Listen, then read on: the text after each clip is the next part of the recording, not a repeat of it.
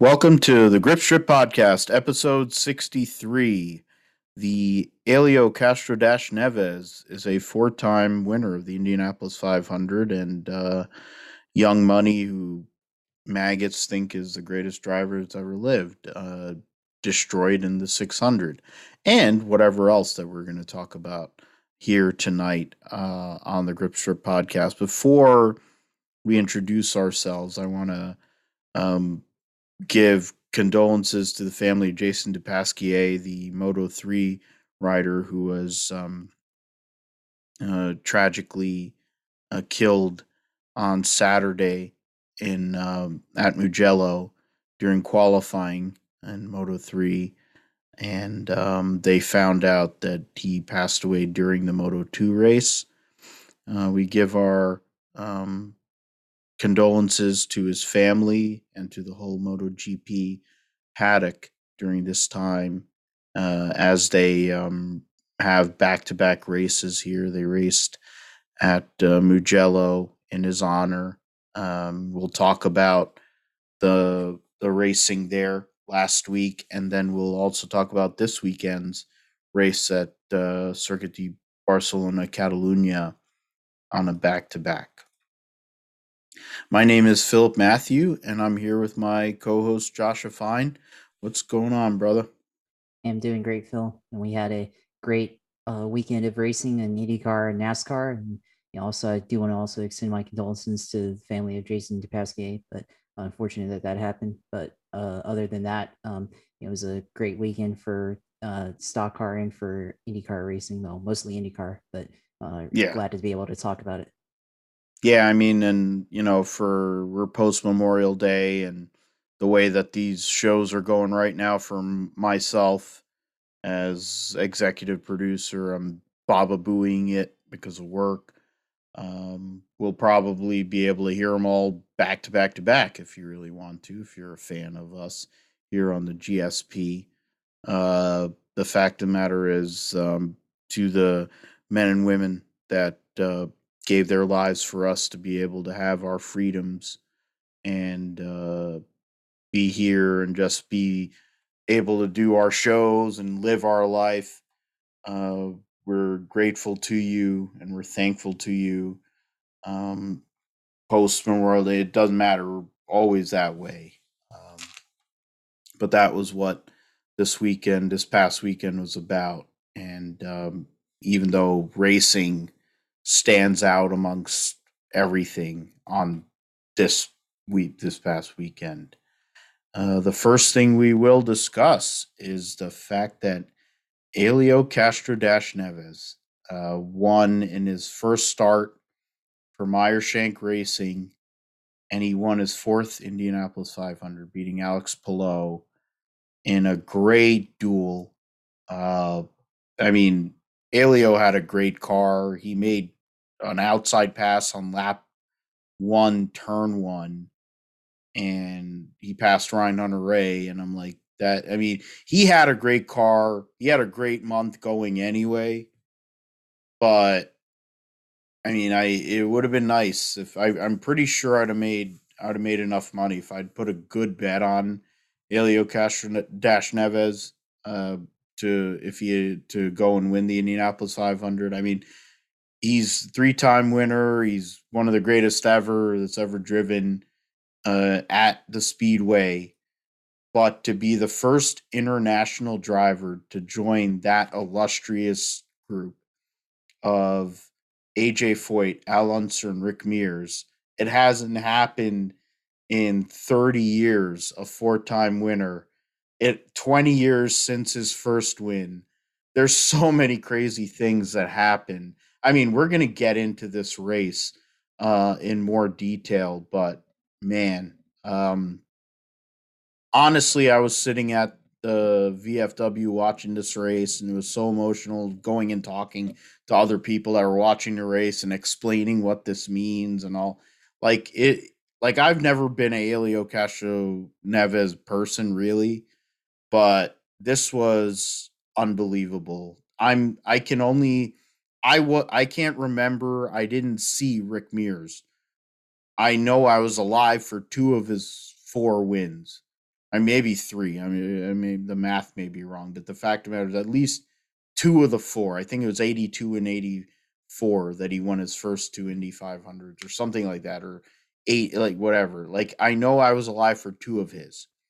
I was only alive for one of Al Unser's, and I definitely wasn't alive for any of AJ Foyt's.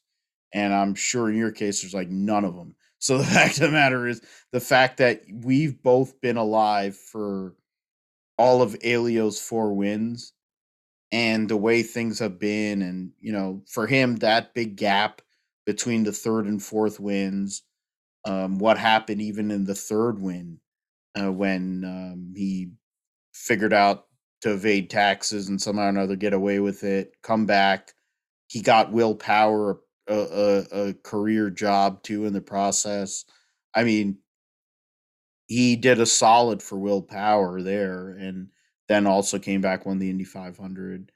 Uh, he he's going to convince Jim Meyer to just cut a check for like 10 mil so he can run the rest of the season. Not he won't be running the rest of this season, but he'll probably be running next year. Um, in his chase to join Jeff Gordon as a five-time winner at Indy, but really nobody gives a shit about Jeff Gordon winning five Brickyard 400s. Honestly, they if if if Helio Castroneves wins five Indy 500s, like he's OG God. His hair color has never changed in 20 plus years of being at the speedway which is um which is amazing i'm doing air quotes for josh um i know he uses shoe polish to make that happen i mean his daughter is like some as a teenager i mean come on you know that mf for uses just for men i mean it's some bullshit I mean, He's got Tony, a little gray there. yeah, I mean, Tony Kanaan lost his hair a long time ago. Like, fuck you. You know, we know your hair's you're coloring your hair. Like, like, be honest about it. But that celebration, the way it was, the fact that NBC, knowing how NBC is, let that happen organically, and eh, IMS and everybody let that happen organically was one of the most beautiful things I've ever seen uh, as a motorsports fan. Um, I mean, we're going to get into this race in more detail, but Helio Castroneves, four-time Indianapolis 500 winner, and we've been alive to see all four of those races. It's it's a pretty epic deal. Yeah, it's pretty epic for Elio to get his fourth like that. And you, you talk about like the drivers before him who had won four. Well, you know, I wasn't around for any of them, and I think for me, like getting into racing growing up, like I think my first exposure to the 500 was seeing the uh, newspaper clipping of uh, Helio winning his second Indy 500 in 2002, and then seeing the uh, Spider-Man celebration. I think that was like the photo on the front page of the newspaper, and seeing that, and that's um, something that kind of stuck out to me because of the celebration. You know, I just seen the Spider-Man movie and all that, but I think now getting his fourth, uh, I think he was the perfect driver to do it uh, especially this year with uh, fans coming back to the speedway and just how passionate you see Helio Castroneves as a driver uh, winning the 500. You saw him hug basically everybody on the front stretch uh, after he got out of his car, and then you know he did his uh, celebratory uh, fence climb like he always does whenever he wins, and uh, it just shows just you know the amount of passion that he has as a driver. we've seen it before, certainly the 500. Seen it even when he's angry. We've seen uh, his passion. If you go back to Edmonton in 2010 when he uh, got into it uh, with the officials there and Brian Barnhart, which I watched earlier, but uh, you know he he was the perfect driver to win this race because you just felt the energy from the fans from from him uh, in that post race celebration. And he was, you know, he's got the the talent to do it with uh, the way he was able to pass uh, Alex Palou with two laps to go. I mean, he, he didn't have the most dominant car as far as laps led. I don't think anybody really did. But uh, you, you, know, for him to be able to get his fourth is uh, pretty amazing, and just you know put a cap on just how superb of a race that this uh, Indianapolis 500 was. Yeah, it was it was the fastest Indy 500 ever. It was the cleanest Indy 500 ever with the least amount of cautions. I mean, it was a great race. Honest to God, it was a great race. It was a really, really. I mean, it was a great one to watch. I mean, I didn't have to go through the announcing, thankfully. Um, I heard about how bad it was, but the fact of the matter was, watching the race itself, it was great. There was a lot of guys that could have won that race. Uh, you know, with with the Ed Carpenter cars.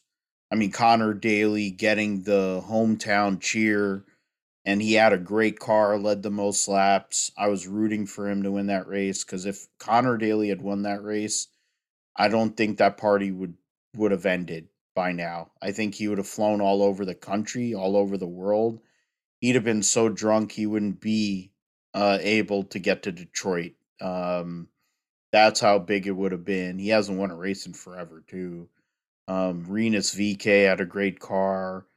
I I mean, there was so much that went on in this race that really wasn't hit on, in a sense, uh, because of course Helio winning his fourth is what it ma- what matters the most. I mean, Alex Palou takes the points lead, going past his own teammate, who's the OG, and Scott Dixon. Scott Dixon had a good car, not a great car. I think he was just biding his time. But because of the first yellow, which saw Stefan Wilson crash in pit road, it left everybody that didn't pit in a in a bad position, and it basically ended Scott Dixon's day and Alex Alexander Rossi's day because I think ever since Colton Herta showed up, Alexander Rossi's had like he needs to get like he's had horrible luck. I don't know what it is. Um, I mean, Colton Herta was up there early, but then he kind of disappeared. I mean, there were so many cars, there were so many drivers. Pato O'Ward was up there. I mean, th- th- there were so many people that really had a good car, uh, won like the best car that could have won this deal. Helio was up there the whole day. Uh, and Alex Palou, I think they played the strategy the best. Um, and in the end, Alex Palou just got snookered by by a veteran, and he's going to learn from it. I think in a lot of ways, it's kind of like what um, Carlos Munoz, Carlos Munoz, as um, the great AJ Foyt called him, uh, did when he won them, where he finished second in those Indy 500s. I think Alex Palou is going to get another shot at it, and he'll be able to respond uh, in future years because he's going to get multiple shots at this. Because uh, Ganassi doesn't, he likes winners, so he's not going to get rid of him. Uh, the results saw Helio Castroneves win in his first race for Meyer Shank, as I had said, uh, making drinking strawberry milk in victory lane, no less. Alex Palou second, Simon Pagenaud from 26th to third. He had a great car, one of the best cars in practice. They said he had a great piece. Uh, Pato O'Ward in fourth, Ed Carpenter in fifth. Root Beer Float Head in sixth, Sage Karam seventh, Rinus VeeKay eighth, Juan Pablo Monterrier in ninth, and Tony Kanaan, after a brutal early part of the race, uh, came back for a top 10. Uh, new uh, Connor Daly led the most laps, finished 13th. We're going to get into why he finished 13th, other than the fuel. Uh, Colton Herta finished 16th. Scott Dixon came back to finish 17th. Uh, there were 22 cars on the lead lap. Ryan Hunter-Reay, the last. Scott McLaughlin, uh, fuel mileage and workout in his favor, finished 20th. Jack Harvey, the teammate to Helio, finished um, 18th. Uh, the fact is, there was only two cautions. Uh, Stefan Wilson crashed that basically ruined the day for both uh, Alexander Rossi, who ended up finishing 29th, and uh, Dixon, who had a battle all day to finish 17th. And then um, I think the the crash that we need to mention, uh, huge one, uh, we'll, I mean, we talked about O'Ward. We'll get into those, but I think the biggest thing that really came out of that race, outside of the win and all that, was the crash for Graham Rahal, Graham Rahal, um, while leading. uh, came onto pit road. Team left the left rear tire loose. He went and he was driving on the warm up lane. He spun out right into traffic. It had all the um, looks and pieces of the Alex Zanardi crash, sand minus the fact he was going way faster. Um, and he wiped out uh, with what could have been. I mean, in the end, when you consider how many drivers that were up there, Graham Rahal had great fuel mileage, great car. Takuma Sato was up there to trying to do a fuel save to try to win this race for a second year in a row and a third time. They had a chance to win this race, and that mistake, that was the last caution of the race, too. That mistake cost Graham Rahal. It almost it could have been way worse. The fact that all that happened was they wrecked a race car is is a miracle. And that Graham Rahal is fine, miracle. And that Connor Daly nailed a freaking tire and didn't get hurt. None of that. They couldn't replace the wing. I don't know what the hell happened. They didn't replace the wing. At the end of the day, at that point, you're not going to be able to be competitive. And he had led a lot of laps and he just fallen back.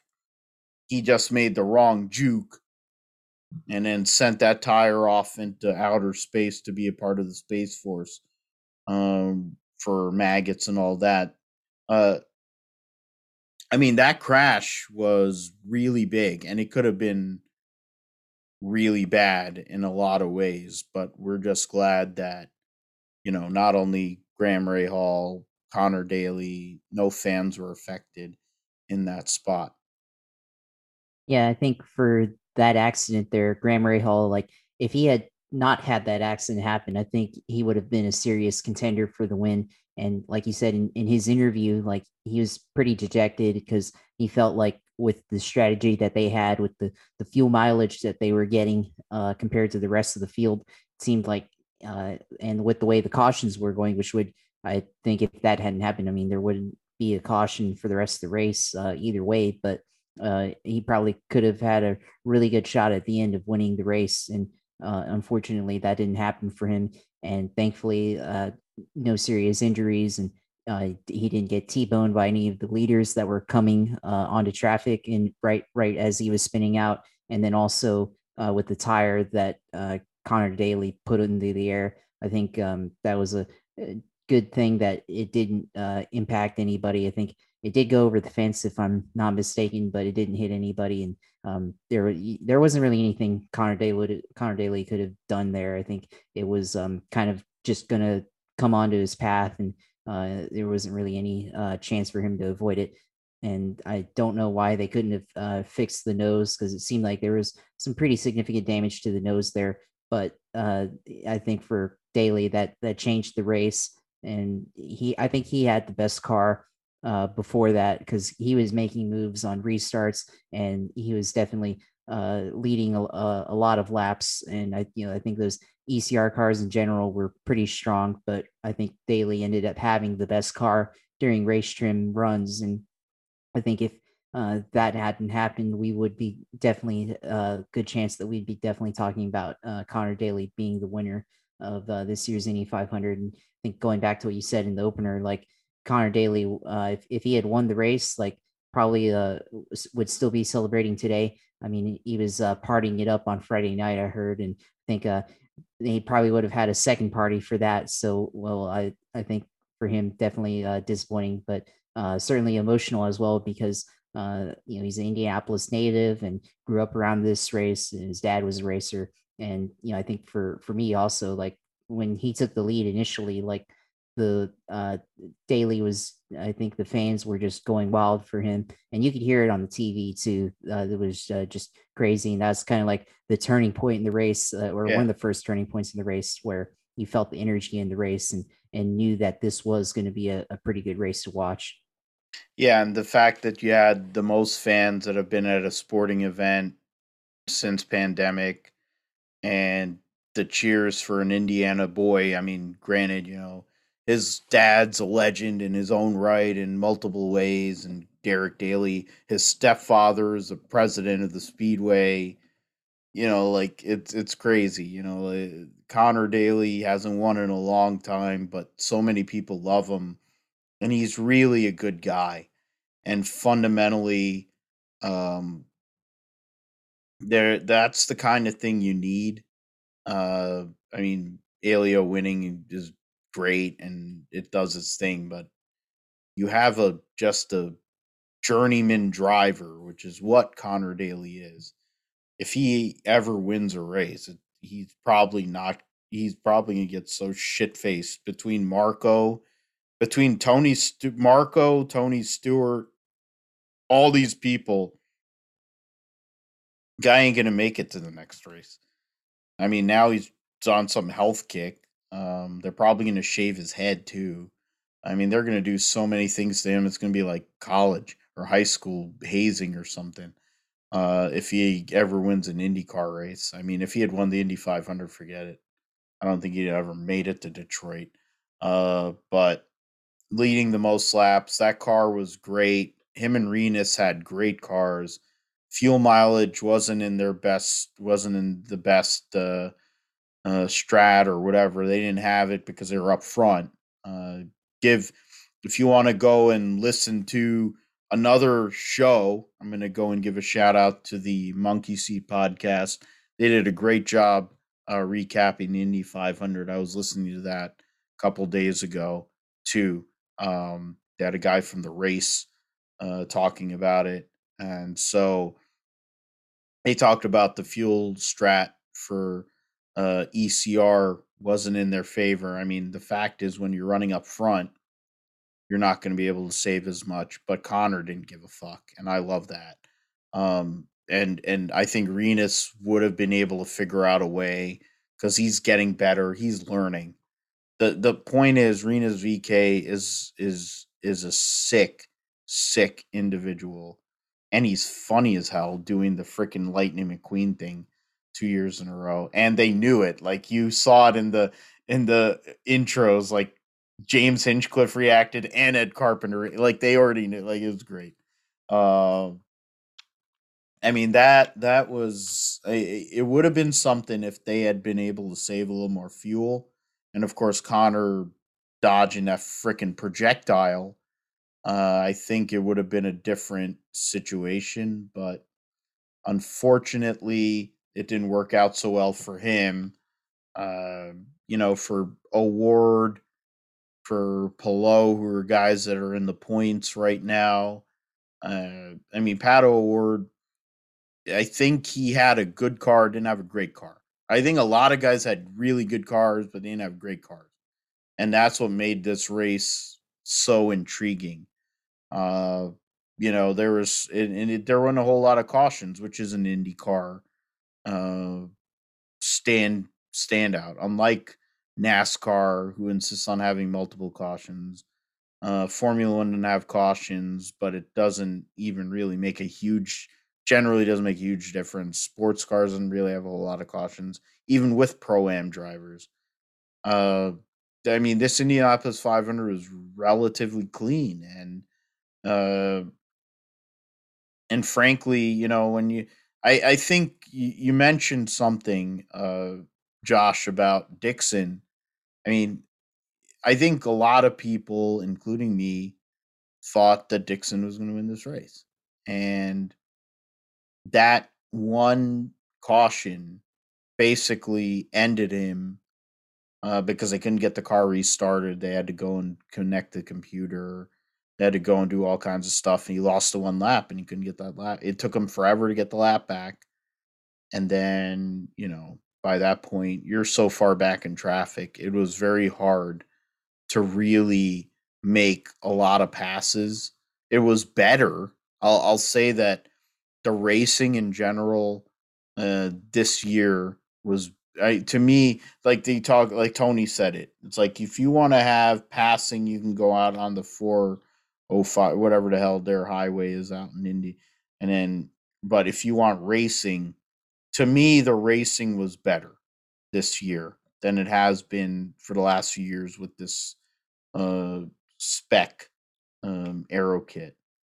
But even at that point, like if you're in the in the traffic, like you really needed to have good strat pitch strategy or good fuel mileage, which is what worked out for the likes of Karam and Root Beer Floathead and the like like that, you know, or you need to have a really, really damn good car like Pagenaud to go and move up the field. But it took him all day. He started 26. He basically needed that last run and he was really on on point. Otherwise, like passing was at a premium, which is what racing is supposed to be about. Yeah, passing was on a premium. Uh, I mean, you saw it on restarts, obviously, and I think when they were close together, uh, right after pit stop or uh, right after restart or in the start, like that's when uh, the best opportunity to pass was. And we saw with Connor Daly, like he made uh, a lot of aggressive moves early on. And I think if it came down to him and Castro Neves, I think he would have out Castroneves, uh, Castroneves, because we saw with the type of move that he made at the end, uh, passing Palou. He did it on the outside and he uh, followed in his tracks on the front stretch and and was able to uh, carry enough momentum from the draft into turn one. And eh, we saw it uh, in the second, I think the second restart after or the first restart after the start uh, after the first caution, uh, Connor Daly made a really bold move into turn three and and basically was in the grass trying to pass uh, Castroneves there. And it's like like I said earlier, I think Daly probably had the best uh, car to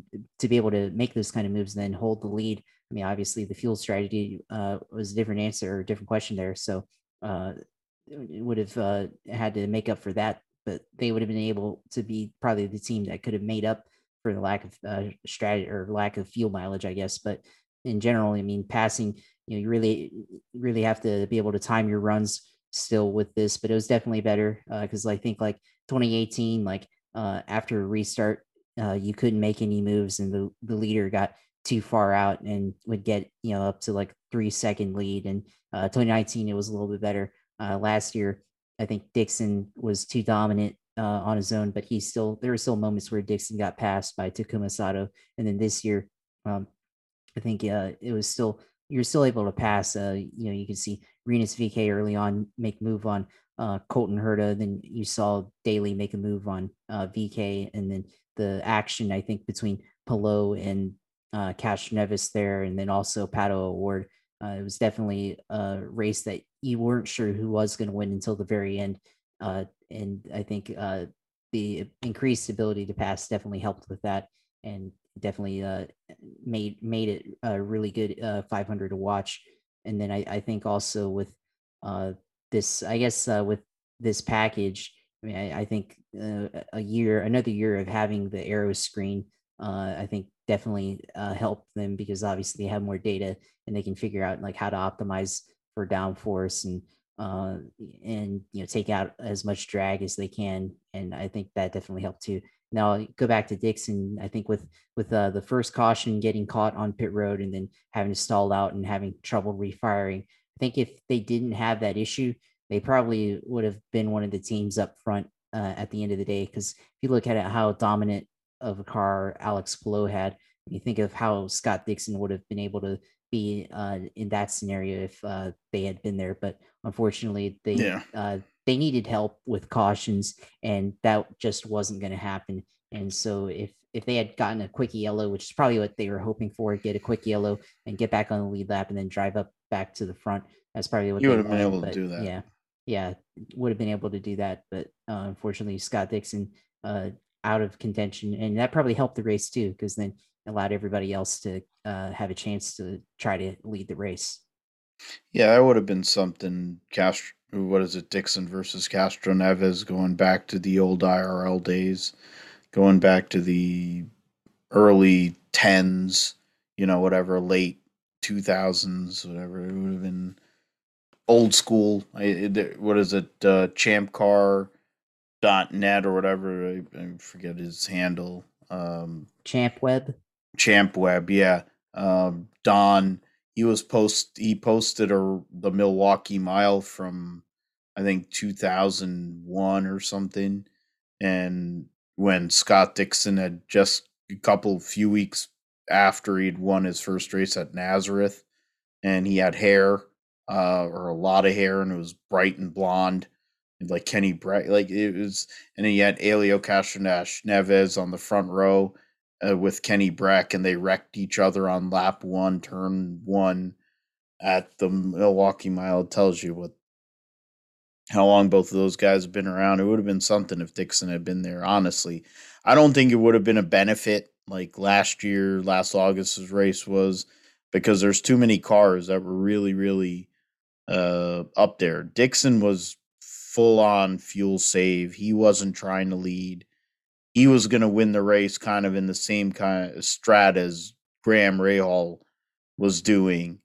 Uh, it's unfortunate what happened with him. I mean, whatever it is, people hate him. Whatever, like I'm, I I don't like some of the shit he says or how he is, whatever. But the eh, to be completely honest, they had hit the right strategy and they were in a good position. Uh, I think by the end it would have played out theoretically in their favor, but I don't know if he'd have been able to defend Helio Castroneves Neves or Alex Palou or an ECR car. Uh, the Hall cars were good uh, enough, but they weren't as good as the ECR cars or Alio uh, or Polo, the Palou. Uh, I mean, Kanaan was nowhere most of the day, and he came back to get a top 10. You know, Ericsson just does Ericsson things. So it was a great Indianapolis 500, one of the best Indianapolis 500s uh, I've ever seen in my lifetime, and it's 36 years. And of the years that I can remember, it's probably nearly 30, 29 years. Uh, so uh, it was a great race. Uh, having fans back was huge. Um, will be something hopefully one of these years I'll get there. Uh, we could possibly do something. We could get crazy and go and do a road trip or something to get really yeah, crazy and go, go go to Indy, go and watch the little 500. Somehow or another, wake up in the morning and and and or get somewhere close to the speedway. We could sit there, and then one of us can drive to speedway, and we could pregame at the speedway and watching the other side. It would be that would be an epic trip, but we'll figure it out as we go. Now we transition from a race that was probably one of the best that's ever been, that's ever happened, uh, to one of the uh more generally mediocre uh races. But then when you consider what it is it, and don't I you could go and hit me up, it's fine. You could go and accuse me of bias or whatever the hell. The Coca-Cola 600 for what it is for a long time has not been a great race to watch. You need to be either completely shit-faced or you need to be a fan of whoever's dominating for it to be a good race. Uh, I say that as somebody who's had a driver that's won it once and he needed Chase Elliott and Alan Gustafson to give it away for that to happen. Um, otherwise, I'd never watched a driver win the race. I've watched Tony Stewart figure out every which way to not win it or not be able to get there in just in time. Uh, for Josh, you know, Dale Jr. ran out of fuel in 13 2011 or 11 whatever yeah one of those years. I mean there there's it's not a great it's a historic race it's a legendary race. Back when it actually was an endurance test it actually there was some intrigue. People blew engines people hit the wall. There was something to do that. Now you're just trying to dodge shitty cars because the the minimum speed is like five seconds. It's like make it two and a half or three seconds on, or make it a, a second or two seconds on fresh tires, and then go from there. The point is, there was at least six cars that were basically roadblocks. That was the only thing that was intriguing. Uh, people being pissed about the fact that David Starr's car was piece of shit. It's like it's not about David Starr or the MBM team. You consider what kind of money they have and all the stuff that's going on there. It's not about them. Uh, they're at least trying to show up and do something. Unlike the Rick Ware cars that are just, you know, it's a joke, or this double zero car that's a joke. It, they're using older equipment. I mean, what are you going to do? Uh, I'll I'll always give MBM and uh, anybody who drives for them a lot more credit or, or, or benefit of the doubt because they I know uh, because they actually try. Rick Ware Racing is sh- is just a joke, and so is the Double Zero team.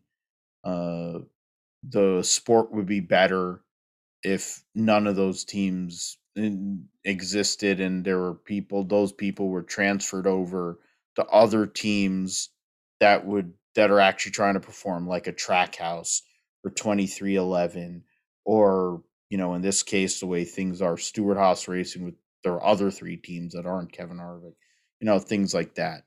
Um there were how many leaders?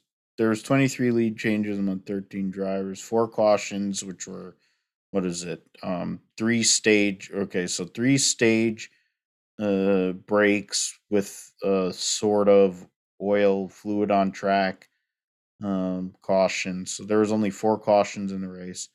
Young money uh dominated won all three stages and led 327 laps to go and give Hendrick Motorsports their 269th win in uh, NASCAR Cup Series competition and uh, breaking their tie with what was uh, Petty Enterprises now is uh, Richard Petty Motorsports. And uh, yeah, I mean, Larson wins everything. It was it was it was a benefit. Chase Elliott finishes second, Kyle Busch third, Byron fourth, Bowman fifth. So Hendrick Motorsports had four of the top five.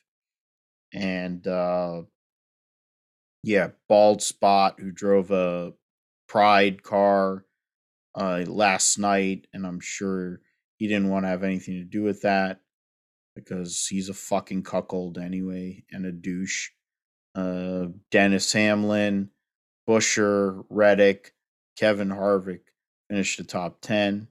Uh, Brad Keselowski in his one race with a beer car finished 11th. Oh, Richard, I had to do it. I had to Yep. do the oh, Richard. it's been a long time. I've been, it's, you know, between Miss Hummer showing up on the Indy 500 and they're making everything about her, even though she's a sword swallower. And I'm sure PT was whacking it to her outfit change uh, when she was on the stage on the pagoda. Uh, finished 12th. Barbara Wallace, 14th, angering all the maggots. Finished on the lead lap, too.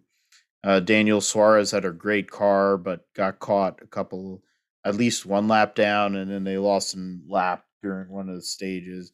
Erik Jones had a good car as well. Uh, you know, the Logano. Some of these guys are got two laps down. Some of them had really good cars. Logano, uh, they just pit strategy, and then the way the runs went, they work in their favor. Um, yeah, Kurt Busch uh, had problems, uh, issues with engine, and Ross Chastain uh, finished basically dead last of all the cars running. So Martin Truex Jr. finished 29th, but it doesn't matter because of how many wins he has. But for Kurt Busch, Ross Chastain, it's a big deal. Uh, yeah, uh, Larson domination gets the historic win for Fat Felon. Uh, the hard R guy gets the win for the Fat Felon. I guess it's all as good in the world for those kind of people. Yeah, I mean Kyle Larson winning, uh, actually winning a race. I mean we've seen him uh, a couple of races this year where he dominated and led the most laps, but failed to win the race. And this time he actually came Yep. through, and you know he just had that good of a car, and I think credit to him. The uh, oh, well, credit to everybody else not crashing or whatever, because I think all that stuff happened where he faded because of a you know late race yellow or whatever, and couldn't uh, keep up with the track. But actually uh, closing and getting a, a, pretty big win. I mean, it's one of the crown jewel races of NASCAR, and uh, now um, getting that win, and then also setting the uh, record for most teams uh, or most wins by a team or team owner with uh, Hendrick getting his you know nice uh, 269th win there. Definitely a, a milestone win for uh, that team. But you know, I think earlier you said like uh, the 600 not being uh, a really great race for a long time. You know, it hasn't been a good race to watch in probably 10 years or so. But uh, I mean, even up until, you know, 2016, there was still the strategy element of it. And now, of course, we have uh, NASCAR holding hands uh, for, for the teams with uh, the stages and halftime um, breaks yeah, too. Halftime. Oh yeah. For, well, yeah. Which I mean, I get it, but even and, in I mean, that sense, much. it's too yeah. much. Yeah. I mean, they didn't do it years ago, and I mean it was just as patriotic to to run on on uh, Memorial Day weekend as it's ever been. So, uh, you know, whatever. But uh, uh and it, I mean it it's it's not a uh, I don't know whatever, but uh that part and then uh it, there's still strategy, I guess. You know, you still have to be able to make it in a certain number of stops, but certainly you know, having cautions to uh, help you out there and figure out uh, when to pit or whatever um, definitely takes a lot of the strategy element of the race that you know made it uh, one of the races to uh, watch not only for the distance but you know one of the, you talked about earlier like Dale Jr. running out of gas well you know running out of gas used to be a thing at the 600 where, and you know we saw great finishes you know K- Casey Mears uh, stealing one in 2007 and running out of gas uh, on the last lap or well coming to the checkers or whatever and you know it was one of the races where you could really see those kind of finishes and don't really see that anymore with uh, this race. And then you know with the 550 package we talked about it before not going to get into it but you know with uh, the uh, the fans you know there was a, a group of fans in, in turn one i think that were doing the wave in the middle of the race because they were bored of the 550 package. So i think that tells you that much. Yeah. Yeah it's pretty bad. But you know it, it goes back to the the tire the track surface being too too smooth uh, the package or whatever, all that stuff just contributes to uh, racing at Charlotte in general, not being it's not just a 600 because you know if they still raced uh, in the fall on the oval, it'd, it'd, be just as bad. So you know, uh, Larson dominated. Hendrick finished uh, top five basically, um, and then the rest of the field was just there. And Kyle Busch managed to, I guess, not make it a Hendrick sweep on the longest race and actually the most valuable race in NASCAR because it pays the most points. Uh, but it was a all ultimately a whatever race, and uh, maybe next year it'll be a, a better race to watch. We'll see. Well, we'll see what happens with that. They're trying to figure out street course races and all kinds of crap like that because of what they did on the i racing. They're doing all kinds of nonsense because they're basically running a GT3 car next year, but I mean, for whatever they have to do to make any race at a cookie cutter better than whatever the fuck we've had for a decade plus, it's it's been pretty bad. It's been bad for a while, honestly, at cookie cutters. But Charlotte, you generally used to look forward to Charlotte and its home and all these things, but the racing there has been brutal. And then they decided that they're going to take it from a track that's meh to the worst effing racetrack that exists in society that isn't like you know Saudi Arabia or Russia. I mean, that's literally where we're at. I mean, at the end of the day, it's Texas Motor Speedway, so it kind of makes sense that it's kind of in the same realm as Russia. Yeah, and, the All Star race. And and yeah, which we'll get into here in a little bit. You know, talking about like where's the worst tracks that exist in in, in the world, and yeah, Texas Motor Speedway is that, and we'll um, get into that uh, here uh, in a little bit. The points as of now, uh, now who knew the freaking William?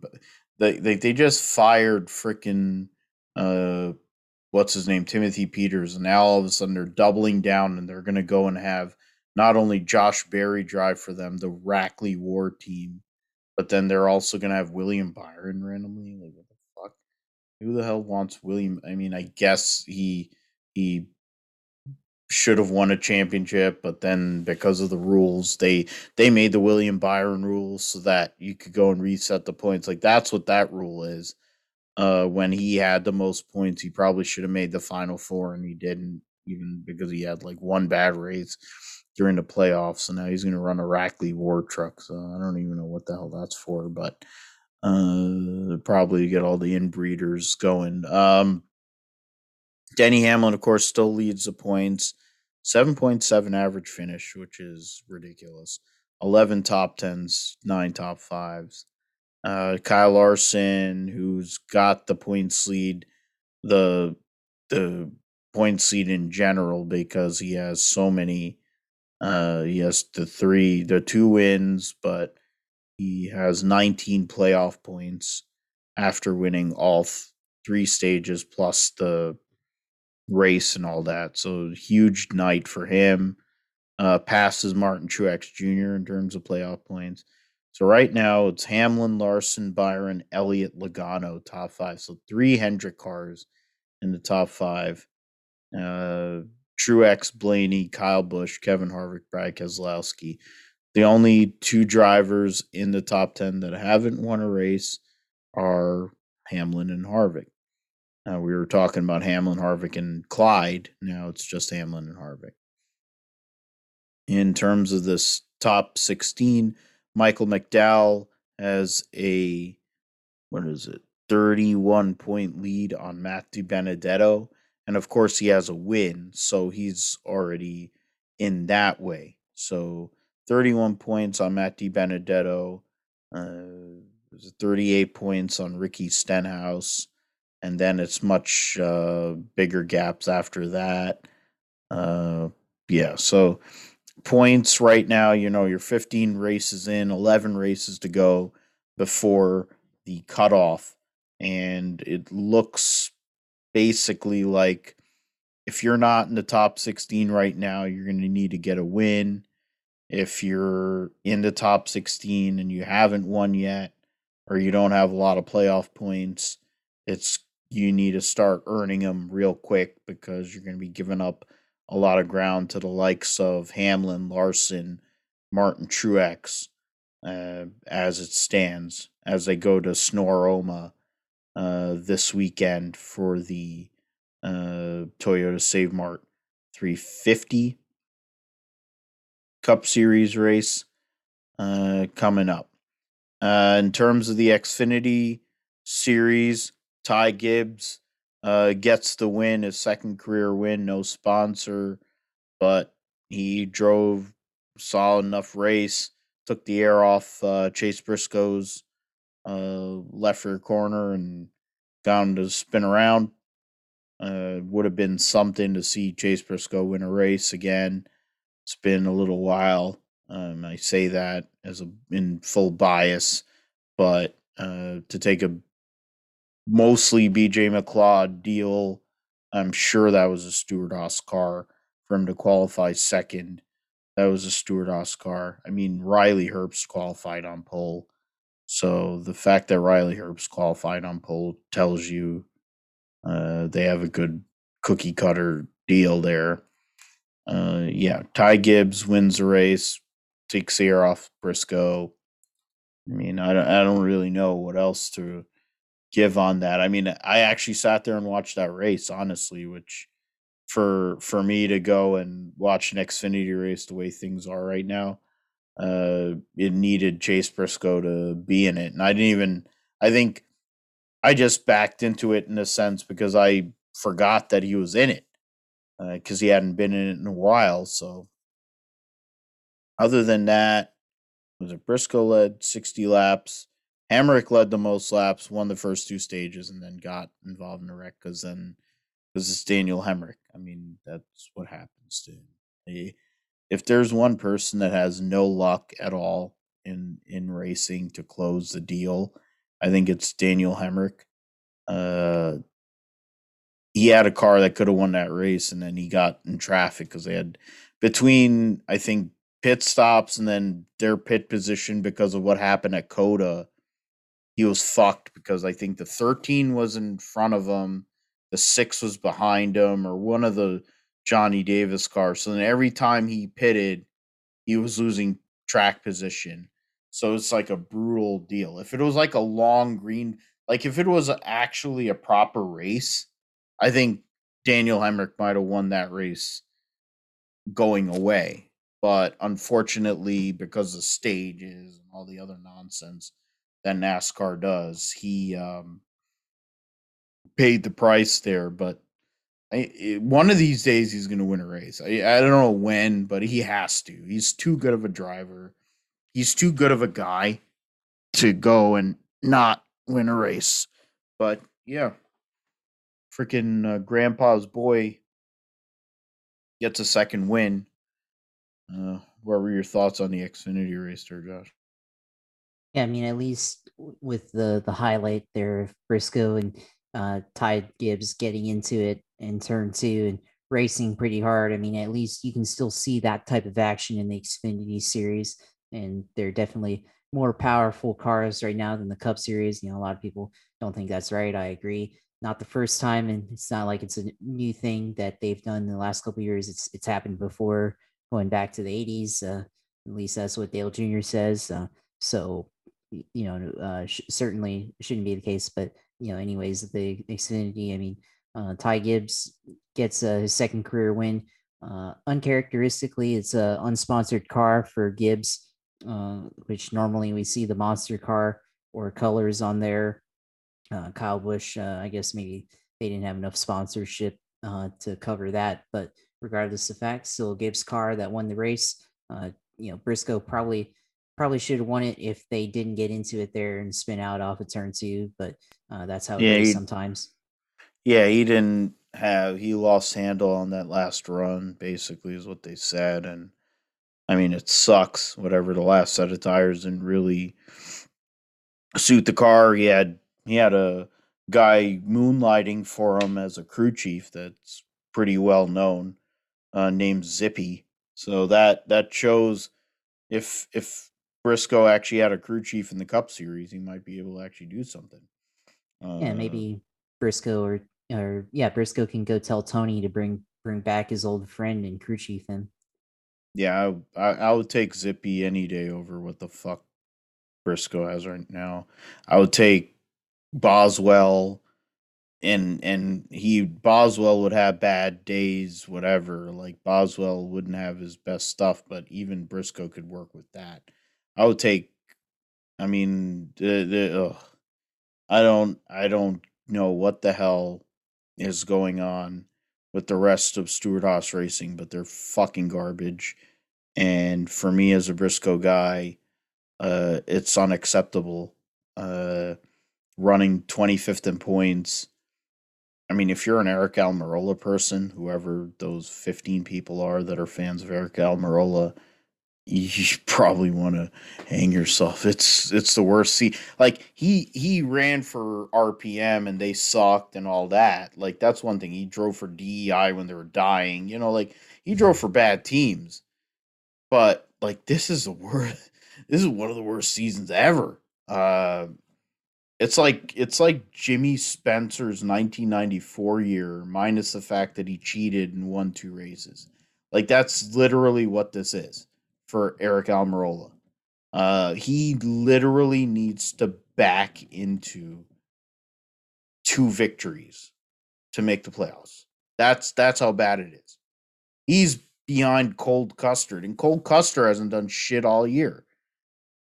I mean, that's that's my thing. I mean, at this point for Briscoe, my thing is beat those other two. As long as you beat those other two, you may back into a win you may go and pull something out of your ass this weekend, five years after Tony's last win, and and maybe get a a, a, a caution a caution in your favor, uh, and win your first race. Like that's the kind of shit that has to happen. Uh, because even then, like when you're that far back in points, I mean, I don't like that's the other thing. I guess I say that. I mean, there aren't going to be 16 winners as as things stand. I think Hendrick cars are going to start winning a lot more. I think the Gibbs cars are going to win more. So in the end, as long as you win, you'll be able to make it. But you know, to be safe, you really have to. Some of those cars that are outside of the top 16 would probably need to win uh two races. Um Gibbs, Cindric, Harrison Burton, Brandon Brown, who was the last, who was the only car that had or team that had a set of tires after the Briscoe spin, was only able to get to fourth. Reddick uh, for uh, Jordan Anderson gets a top five. Briscoe, who had a cold set of tires to put on, was able to get back to sixth. Ty Dillon driving uh, the second, what is it? I guess it's a Reaume car. Uh, I think it's like a Ryan Sieg Reaume deal. Gets a top 10. Bruckshot, Jeb Burton, and Jeremy Clements gets another top 10. Uh, so he's having an amazing year for his organization, trying to make the playoffs. Uh, I think he's gonna because nobody else is really winning anyway. Cindric has the points lead over Harrison Burton, AJ Allmendinger, Hemric, and Allgaier. Uh, in terms of playoff points, it's Cindric and Allgaier, and then basically everybody else. Cindric Allgaier, AJ Allmendinger, Jeb Burton. So that's the the deal, and Hemric is up there, you know. So you know, Burton, Jeb Burton, Justin Haley, Jeremy Clements is eighth in points on merit. Uh, is having a great year. Gragson, uh, Snider, Bruckshot, Michael Annett is the uh, 12. They should probably make it 10. Uh, right now, Bruckshot and Annett are only separated by six points, and then 17 points between Annett and Brandon Brown. Herbst is in 14th. Ty Gibbs has only run six races and he's 60 points out of or not out of 11th. So there's been 12 races so far this year and he's only run six and he's only 60 points out of a playoff spot. Uh, that probably tells you that the series isn't that good this year. Uh, when Ty Gibbs, what the hell is his average finish right now? His average finish is 5.2. That, that that'll do it. It's that's around where Cindric is anyway. Um, but man, I think the battle between him and Sam Mayer next year is going to be pretty cool in the Xfinity series for sure, amongst other whoever else is going to be around. But I think that battle and a couple other people are going to be getting in there. Going to be pretty cool to see. Uh, where where are we at? Truck series is John Hunter Nemechek. That I don't really know what else to say. John Hunter Nemechek wins again. Uh, he's basically supposed to, I think, at this point.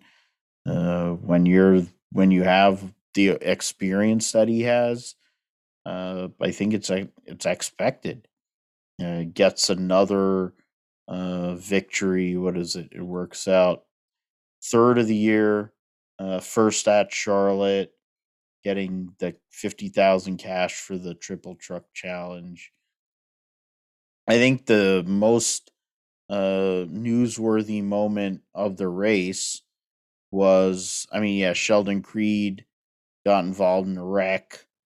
Uh, what does it work out? It was with uh, his teammate, the 23 of Chase Purdy, who's absolutely garbage, absolute drizzling shits, bad. And then uh, the 38 of uh, Gilliland, who still was able to make it back to the top five. The two truck wasn't able to get back, and the 23 had to park because of the damaged vehicle policy. The big story of the day. I mean, they start in part. Oh, that's part of it. They made Timothy Peters start in park. Ah, uh, that's why he quit. Okay. All right. I didn't know that. All right. So I just saw that here in the results. Uh, there was a Trey Hutchens deal uh, where he basically stopped on track. Uh, there was something else going on. I think Matt Craft and somebody else was blown up. So they were looking at him or whoever's they were thinking of laying the oil down. Trey Hutchens stops in the exit of turn four, and Johnny Sauter like absolutely demolishes the side of his truck and Trey Hutchens' truck. And who was the other guy that got taken out in that deal was the 51 of uh Drew, Drew Dollar, Dollar, which whatever. So that was I think yeah, John Hunter wins. We kind of expected at this point, but I think that was the story of the race. How NASCAR, of course, does NASCAR things and allows Trey Hutchens' truck to basically get ARCA fucked. And Johnny Sauter, if he was hurt, it would have been really, really bad, but he wasn't, thankfully. I mean, even though he's a douche. The fact that they took forever to get to him also was was a was a fail. I mean, it I mean, I guess that's NASCAR being NASCAR, but man, that was a huge wreck, trending wreck on social media for all the wrong reasons. Yeah, that shouldn't have happened. Uh, they should have had the yellow out when Hutchens was in the wall. I mean, I think they did have the yellow out for Matt Crafton, anyways, but I mean, they should have been able to warn the drivers or something uh, to slow down because uh, Sauter hit uh, Trey Hutchens there at full speed, basically coming out of turn four and, you know, winning the air almost and uh, destroyed his car. Trey Hutchens, they're a single car team. That's their only car that they had. Their backup car is also the primary car. That's how single car team they are. And they are now destroyed and not really sure what they're going to do uh, for their next race. They'll have to figure out a way to uh, I mean, it's completely totaled, so they're gonna have to uh, figure out a way to buy a new car and race that, uh, which is un- unfortunate for that team. And not sure if they're running the whole season or whatever, but uh, they're definitely gonna have to come up with something for whatever their next race is to be. Um, and it's definitely the storyline there, and the the response team uh, goes to show that. Uh, they need a traveling safety team, and it's been a point that's been made over many years, uh, the last couple years uh, for NASCAR, and uh, it's been a thing in IndyCar for a long time. Uh, and I think NASCAR did implement some parts of that, but they haven't implemented it fully. I mean, I, they are using the AMR safety team, but it isn't really like the same way it is in IndyCar. So they definitely got to improve that. Yeah, that's that's IndyCar, Formula One, NHRA are way ahead of NASCAR in that, and that's been for decades uh, for all of them, uh, in that they're able to provide uh, safety and the people know who the drivers and whoever know these people because they're there. Uh, and all of those series, I mean, deaths and uh, that, uh, all the worst has happened, but you know, Alex Zanardi wouldn't be here if it weren't for the IndyCar safety team. James Hinchcliffe probably wouldn't be here if it weren't for the IndyCar safety team. Formula One, Rubens Barrichello probably wouldn't be here if it weren't for Dr. Sid Watkins. You know, like there's Karl Wendlinger, you know, like there there's people like the safety safari, NHRA amount of people that they've saved over the decades that they've been around. I mean, it's not really that hard. The amount of money NASCAR makes for as garbage of a product they put out there, you can get a traveling safety team. Uh, and I mean, but then you know what you're working with. You're working with the lowest common denominator, and it kind of makes sense that they're willing to do that. Uh, John Hunter has a 44 point lead on Ben Rhodes. Uh, Austin Hill third. Creed fourth. Todd Gilliland fifth. Of course, four of those five have won a race. Austin Hill is pretty dang solid. Zane Smith, Matt Crafton, Friesen, Enfinger, Hocevar is the top 10. Uh, 45 point lead for Hocevar over Johnny Sauter. Uh, Self is only two points behind that. There's actually a pretty good battle uh, between Sauter, Self, Smith, and Ankrum. Uh, less than 20 points separate them, but still, you need to win. Uh, they'll all have to win to probably make the playoff at this point. Uh, yeah, after that, don't really matter. Uh, truck series will be back in a few weeks' time. At uh, they'll be at the call. They'll be at Texas too. Texas too. Oh yeah, that's right. They'll have a doubleheader on Saturday. Texas uh, truck race will be early in the afternoon, so that'll be sketchy as hell. And then they'll have the Xfinity race in the afternoon, so there'll be plenty of destruction there. Then you'll have the Cup Series on Sunday with I think the Open, and then the All Star race, which has I think at least eighteen stages. Might be going up as we go on as the days go on they might add another another stage and another gimmick on Gossage's last run uh as the whatever the hell he is at Texas Motor Speedway uh, as he walks out and leaves it to go and hopefully go under and go and sink into the earth like our whole entire country, the whole entire earth, whatever, the whole entire United States is probably going to go down eventually because of global warming, but uh we won't be around for that, but hopefully Texas Motor Speedway beats us to that uh by a few thousand years.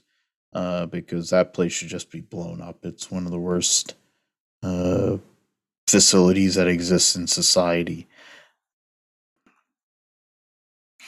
with um, all that, we'll go to the roundup. So, yeah, MotoGP was at Barcelona, or not Barcelona. It was at the Barcelona this weekend, but last weekend they were at Mugello. Uh, Fabio Quartararo won the MotoGP race in pretty dominant fashion, which is a big deal for him. He's gone on a run, uh, joining you know recent Yamaha uh, riders like uh, Rossi and Jorge Lorenzo. Uh, I wish Ben Spies would have been able to win, or other, or what is it called, Colin Edwards, but they weren't able to have as fortunate of a ride when they were at Yamaha like that. Uh, let me just go and get into some of the results there. So Quartararo over Miguel Oliveira and Joan Mir, the defending world champion. Johann Zarco in fourth, Brad Binder in fifth. So KTM's second and fifth. Jack Miller makes it uh, gives Ducati two riders in the top six. Alex Espargaro, Maverick Vinales, Danilo Petrucci, and Valentino Rossi, the top 10. Uh, in terms of riders, Morbidelli, brutal uh, weekend for him, and Luca Marini, both of them didn't score points. Marc Marquez wrecked on um, lap one with Pecco Bagnaia, who was up front uh, on the front row. So brutal deal for both of them. Alex Rins made a big error in in the race while he was up front. So Quartararo right now has a 24 point lead after his third win of the year and fourth podium and five out of six races he's been in the top five. So pretty good run for him. Zarco's in second, only two points out of his uh, Ducati teammate Bagnaia, uh, seven points ahead of Jack Miller, and then Joan Mir is 16 points back, and of Zarco and 40 out of the overall points lead to try to defend his uh, world championship there. And um, just have to go. Give me a second here. Event. The uh, other oh. Extreme uh, was uh, at in Senegal uh, with the Rosberg team getting another uh, victory at uh, in Senegal there, and uh, there was you know extremely despite they had Rosberg X44 and so basically it was a Formula 1 benefit. You had Nico Rosberg's team versus Lewis Hamilton's team versus uh, Jenson Button's team. Uh, Lewis Hamilton, the Lewis Hamilton team X44 made contact or exited turn one. Molly Taylor and uh, Gutierrez, whatever, made contact. And that's basically where that hole went, unfortunately. Uh, so X44 falls short again. But we will see what goes on with Extreme as the uh, year or the rest of the season goes on. It'll be a was a two month break until they race the Arctic Prix in um, whatever the hell that is. Never even heard of that track Kangerslug, whatever the hell it is. I've never even heard of that. That's great. Uh, so that's the schedule. That's for Extreme E. Uh, passing. You had Moto 2 at Mugello, which saw uh, Remy Gardner win over Raul Fernandez and Marco Bezzecchi. Joe Roberts in fourth. Cameron Beaubier a top 10. Uh, so two Americans in the top 10 there. So big deal. Uh, there was, what is it? There's a couple again like that. And then you have Roberts is sixth in points, but he's uh what is it, 14 and 64, 70 points back in sixth. So right now it's Remy Gardner versus Raul Fernandez.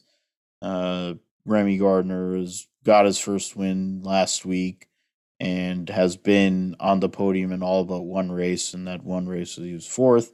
Raul Fernandez has won twice this year, been on the podium four times, so super consistent. And Marco Bezzecchi is third, who is uh, 26 points out of the points lead. In Moto 3, there was also that. And then you have uh, all the stuff we talked about right there. Uh, Estoril World Superbike um, let me just go and go over that quickly. In regards to race one, we saw Scott Redding over Razgatlioglu, Rea, Garrett Gerloff, and Michael Ruben Rinaldi in the top five. In the Superpole race, Rea over Razgatlioglu, Redding, Garrett Gerloff and Rinaldi. And then in race two, it was Rea over Davies, Rasagulu, uh, Alex Lowes, and Andrea Locatelli, with uh, Garrett Gerloff crashing in lap one with Michael Ruben Rinaldi. So big loss of points there. Their next race will be Misano. Uh, the standings as of now, Jonathan Rea has a 35 point lead over Rasagulu, um, 36 over Scott Redding. Lowe's is fourth. Garrett Gerloff is fifth or sixth in the point standings. So that's the uh, what you would call roundup for this week. We'll transition into the Formula One uh, Azerbaijan Grand Prix. Uh, I think the storyline is simple. Uh, what can Lewis do to recover after a brutal Monaco Grand Prix to go and take the fight to the Red Bulls since this track theoretically should suit the Red Bulls over the Mercedes. But what else are you looking for outside of what I mentioned? Well, yeah, there's that. The Mercedes and Red Bull conversation is going to be. I almost feel like it's going to be a toss up uh, between who wins pole. I mean, it's going to be between Max Verstappen and and uh, either or Lewis Hamilton and uh, Valtteri Bottas. So uh, it's going to be definitely an interesting battle for sure with uh, long straights at Baku City Circuit and a lot of uh, 90 degree corners, which probably favors a driver like Valtteri Bottas. Uh, I think another team maybe we have to look out for is McLaren. Uh, Lando Norris has had great pace all season so far. I I think this is an, another track that kind of favors their car, especially with probably being in kind of a, a low downforce type of setup uh, for for this track, trying to get uh, as many as, as much speed out of the car as possible. Maybe Ferrari too, uh, being up there uh, as uh, you know behind Red Bull, Mercedes. So that's going to be another interesting uh, thing to look out for. Who's going to be the best of the rest between uh, Ferrari and uh, McLaren? Uh, I think this race uh, it's probably going to be an interesting podium for sure. I mean, I uh, a lot of things can happen. Seems like this is one of the more unpredictable per se races that we've seen in Formula One since it's been on the schedule. You had the Lewis and uh, Sebastian Vettel uh, incident under caution a, a, few years ago in 2017. You had the uh, wreck between uh, Verstappen and uh, Daniel Ricciardo, uh, two teammates wrecking 2018. and then, of course, I think the last race there in 2019, uh, Valtteri Bottas ended up winning there. So it would be a good chance for Valtteri Bottas to get in the wins column if he's able to uh, a good chance for Max Verstappen to extend his points lead or at least uh, get another victory. And then, of course, Lewis Hamilton chance to get back into the title fight. So uh, a lot of a lot of storylines to look out uh, for here. And I think uh, pole, uh, I'm to go with uh, I'm going to go with Max Verstappen winning pole, and then I think uh, the winner. I think uh, I think Lewis Hamilton's to figure out how to beat Max Verstappen. Don't know how. he's to try to figure out a way to outdrive him throughout the straights and then uh, just uh, take away his line in the corners, I guess, or something like that. And then uh, I, I, think, uh, yeah, Max Verstappen probably second. And then third, uh, I'm going to go with Lando Norris uh, on the podium there. Yeah, I think Lewis responds. I mean, he usually does when we talked about it on Grid Talk during the preview. So, Grid Talk podcast was on the preview for Azerbaijan last week. You can see it on YouTube or get it on anywhere where uh, you listen to podcasts. Uh, I think Lewis responds here. I do want to say Max uh, because of the way the car is and the power unit, everything kind of lands in his favor. But I think Lewis goes and responds, and he there. It sounds like from at least initial takeaways, whatever the response by Mercedes has been good. So we will see what happens in practice. Uh, but I think he goes and wins this race. Um, I don't know if he'll win pole, but I, I figure he wins this race, and I figure Max finishes second, so he's not going to lose a huge amount of points. There's a huge point swing. Won't be as much of a point swing and in terms of third, I think Charles Leclerc, um, if he gets to actually race, I think Charles Leclerc will be able to go and sneak a podium out. Uh, it'll be first one in a while for him.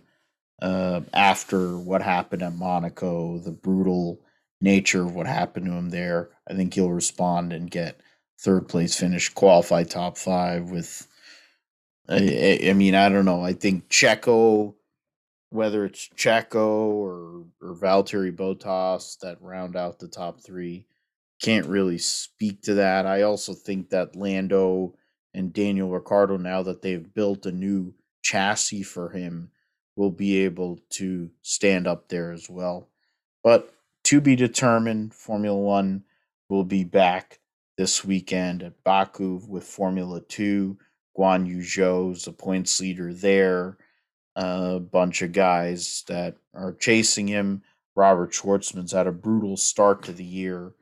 Uh, he's trying to go and kind of make up for a lot of points lost. So we'll see how that goes. Uh, they'll have three races at Baku this weekend. Uh, after that, we'll get into the race at uh, Mid Ohio. We'll start with the Xfinity Series, Mid Ohio, uh, because it's a off race there. You know, the current, yeah. So David, so there's the 13 car and Dylan Bassett 77 don't make the race. So they have 40 cars for this deal. Preston Pardus backs in right on the end with uh, Gray Gaulding.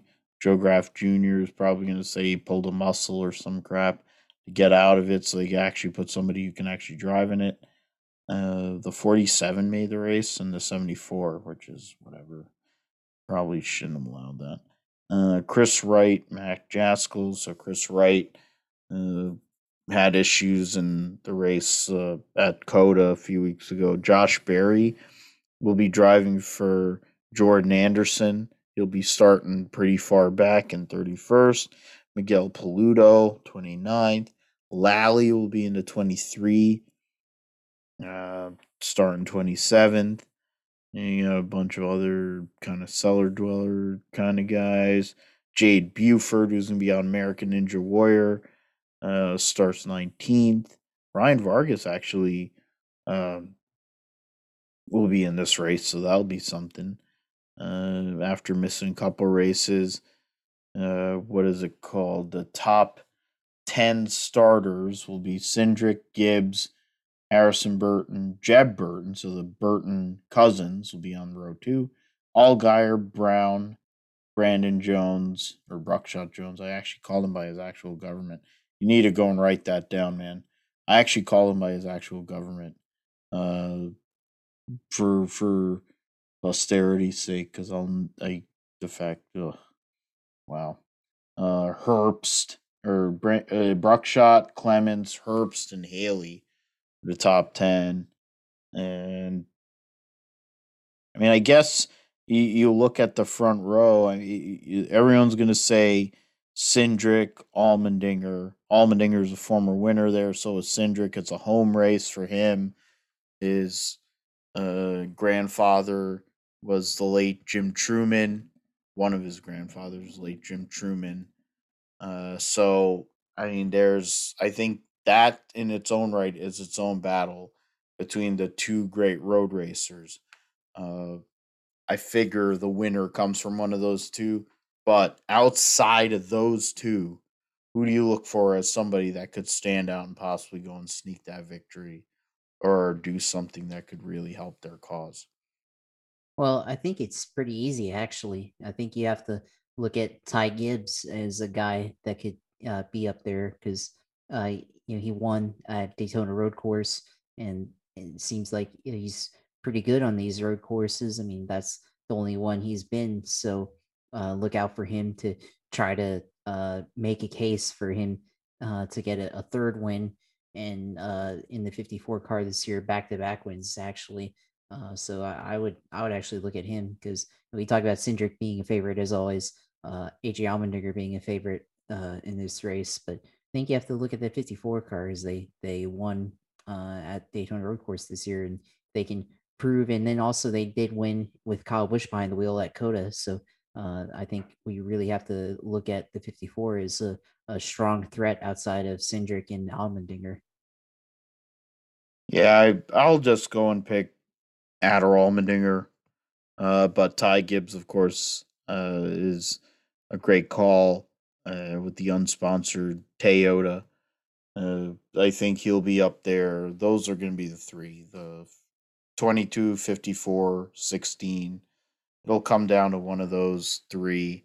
Of course, you can't discount Justin Allgaier because he's won multiple road course races. He's a solid shoe trying to go and accumulate points, put himself in a better position once they get to the playoff run uh, to see who's to get that uh, Xfinity Series championship.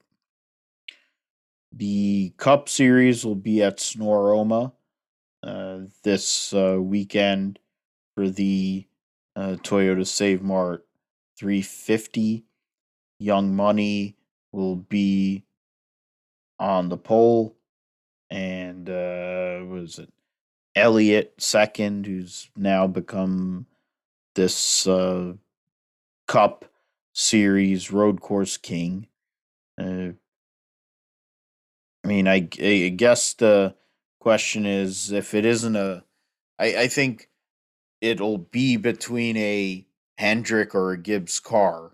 So I guess give us your pick, a dark horse or whatever. But then if it isn't a Hendrick or a Gibbs car, who do you think could possibly get out there and get that win at a track that's very hard to pass, very technical? Well, uh, I mean, it, it's if it's a Hendrick car, it's going to be uh, Chase Elliott most likely. Uh, he's been basically the most formidable guy on the road courses. Uh, Alex Bowman's been pretty solid so far on the road courses uh, this season as well. Um, I think it's probably going to be one of those cars if it's coming from the Hendrick camp. And I think in uh, the Gibbs camp, uh, I'm going to go probably Martin Truex there uh, and maybe Kyle Busch. Both of them have won in the past at uh, Sonoma. And then can't forget about uh, Christopher Bell, obviously being uh, a winner in Cup for the first time at Daytona Road Course. Though this one's definitely a bit more technical, so it'll be interesting if he can be a contender there. But I, I think if um, if we're gonna go with a, I guess like a someone that's outside of that group, uh, it's a it's a tough one. But uh, you know, I'm gonna go with uh, Kevin Harvick. He hasn't won yet this year, and he's uh, won at Sonoma in the past. And definitely, uh, Ford and uh, Stewart-Haas uh, are looking for victory. So uh, I think this is a, a track that he's been to uh, before. He's a lot more familiar with this than he is uh, Daytona Road and COTA. So I think uh, Harvick may be a guy we should look out for uh, this weekend at Sonoma. And I think maybe for a, a dark horse, uh, as far as somebody that uh, probably won't contend for a win, but you know could be up there in the top ten or something like that. Uh, gonna have to go with uh, Daniel Suarez. Uh, they've definitely figured out a way to maximize the potential of their car. I mean, they definitely don't have the fastest car. Uh, certainly, they don't you know have a car that can compete on a week to week basis in the top five or in the top ten, but they figure out a way to get a stage point here and there they figure out how to uh, you know be up there at the end, like in that uh, top twenty uh, finish range. So I think uh, they're a team that maybe they can steal top ten this weekend at at Sonoma. Maybe they can get something like that, depending on how the strategy falls. They're definitely the type of team uh, that could do something like that and and uh, surprise a lot of people on a on a given weekend. And Sonoma is definitely one of those tracks that fits the bill for that. So uh, probably I think for for the win, uh, I'm gonna go with uh, Truex. Go for the three Pete at Sonoma, and then maybe uh, Suarez, somebody we should look out for at this race. Yeah, Truex is a prolific guy. It'll be his fourth win if uh, your prediction comes through. I'll go the easy route and I'll take Clyde. It would be his sixth uh, road course win. It would be what is it? His fourth different track he's won at too. uh, or th- I mean, was he's won Watkins Glen. He's won uh, at uh, the Roval. He's won at yeah, it'd be at least his third. I thought it was like I was looking. And he's won at COTA too. COTA. Oh yeah, that's right. Yeah, it would be his fourth. Sorry, because that that was kind of a cluster in its own right. So yeah, it'd be his fourth different road course he's won at, trying to chase the record Gordon and and Smoke have in terms of most road course victories, but also he'd have that on them with all the different tracks because that's was what was available. Uh, yeah, I think Clyde will be up there for sure, but uh, yeah, I think a Truex or Truex is going to be up there. I think Clyde will uh, win, and then in terms of a wild card, I was thinking Suarez too. Great minds think alike. Um, man, who's a wild card in that sense? I'm just, I, I really don't know who would be the most viable. I think the, I mean, I, I can't even really say that. I don't think what I was thinking there. It, Suarez was probably my pick outside of the current top 16. There's, I mean, I'm sure it's like, what is it? The, yeah, those guys, yeah.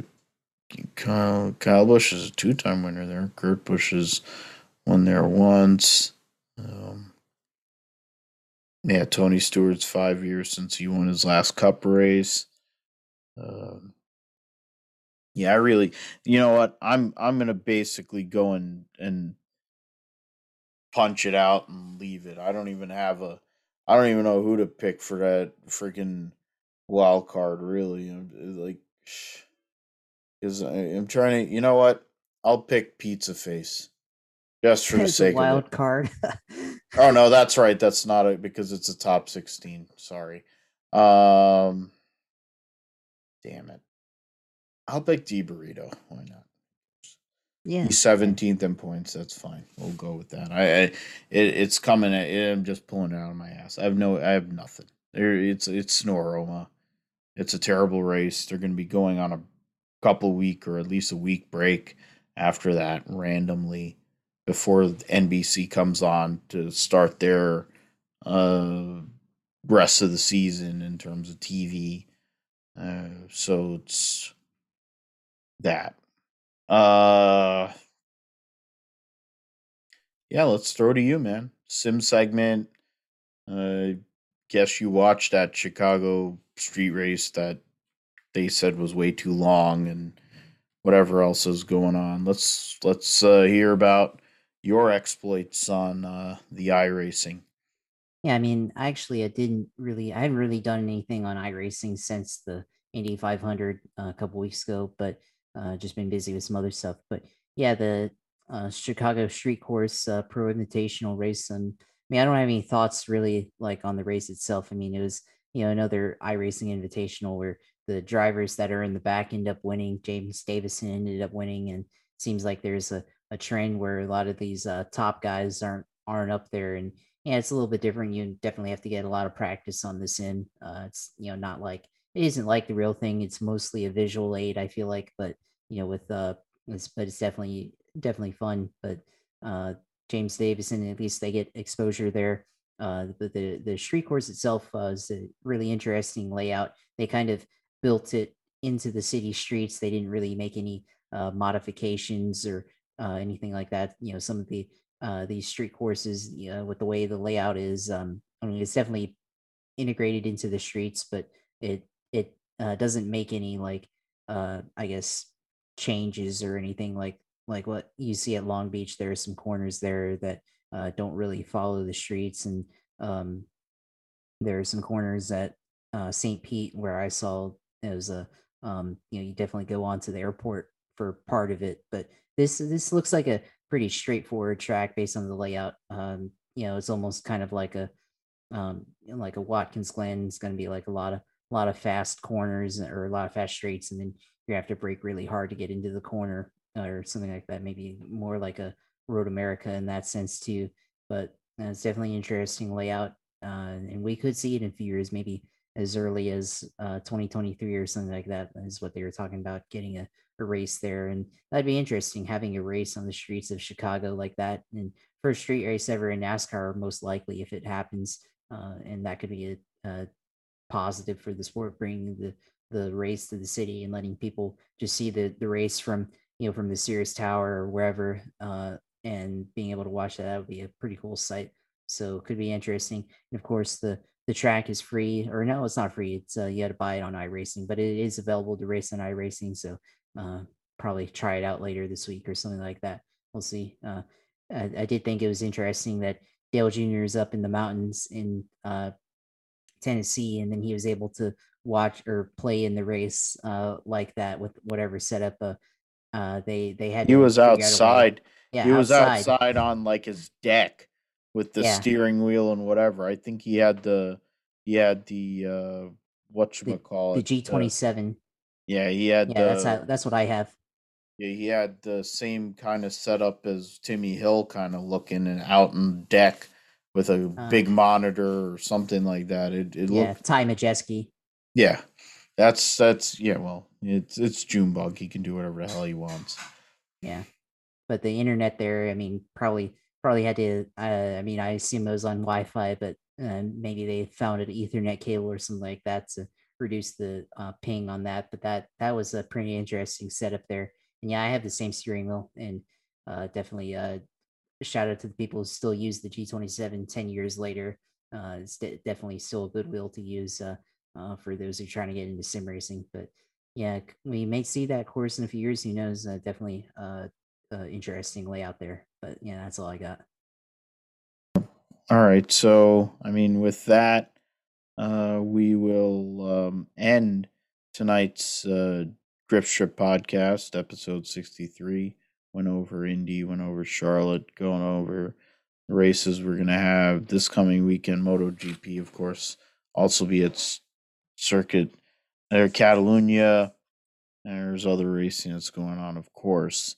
Uh, you can um, let's uh, hear from you, Josh, as uh, you're going on there. Where can we follow you, and where can we see you racing? Yeah, as always, of course, uh, follow Twitter uh, at JP Huffine and uh, you know interact on there, and we'll try to have you know race discussions on there or just talk about whatever. And then of course uh, the driving stream, the racing stream on Twitch, uh, Twitch.tv, uh, you Sailor too, and we'll uh, have all the iRacing content up there and uh, follow follow the racing and uh, feel free to uh, say anything in the chat and try to get to you uh, whenever possible. But yeah, that's where all the stuff will be at and you can follow us at you can follow us on Twitter at Grip Strip Pod. You can follow me on Twitter at Philip G Matthew. You follow you can find the show on philipgmatthew.com along with Podbean and just go and doing the shilling here, not Curt Schilling because he's a cocksucker.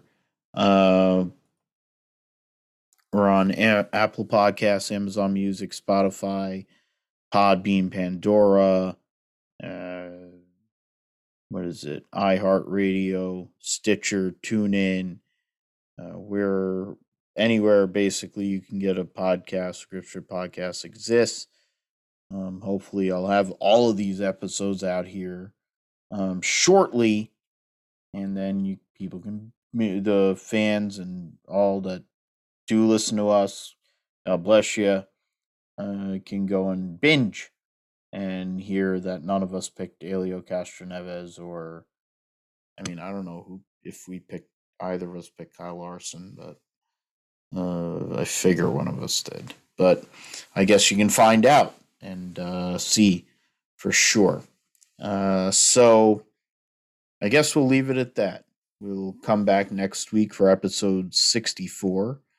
Uh, Dick Trickle drove the 64 car for Jimmy Spencer and won a couple Xfinity races. So we'll call it episode Dick Trickle because you just want to say Dick Trickle, uh, or I do, uh, because it's great, and so many other people did. I mean, Kenny Mayne. I think they made a big deal about that on the big show on Sports Center uh, for years when he was driving the the Junie Donlavey Heilig Myers Ford the when he was driving the Cup Series. So with that, we uh, say good night, good day, whatever, wherever you're listening or whenever you're listening. And we thank you for listening and subscribing and give us likes, giving give us follows, do whatever you have to do to go and support us as we grow this GSP. Uh, thank you, Josh, as always, being my great sidekick and right hand man, my friend, uh, doing this show. And uh, we uh, hope you have good and safe, healthy, and happy week. And uh, take care of one another. And God bless. And uh, take care.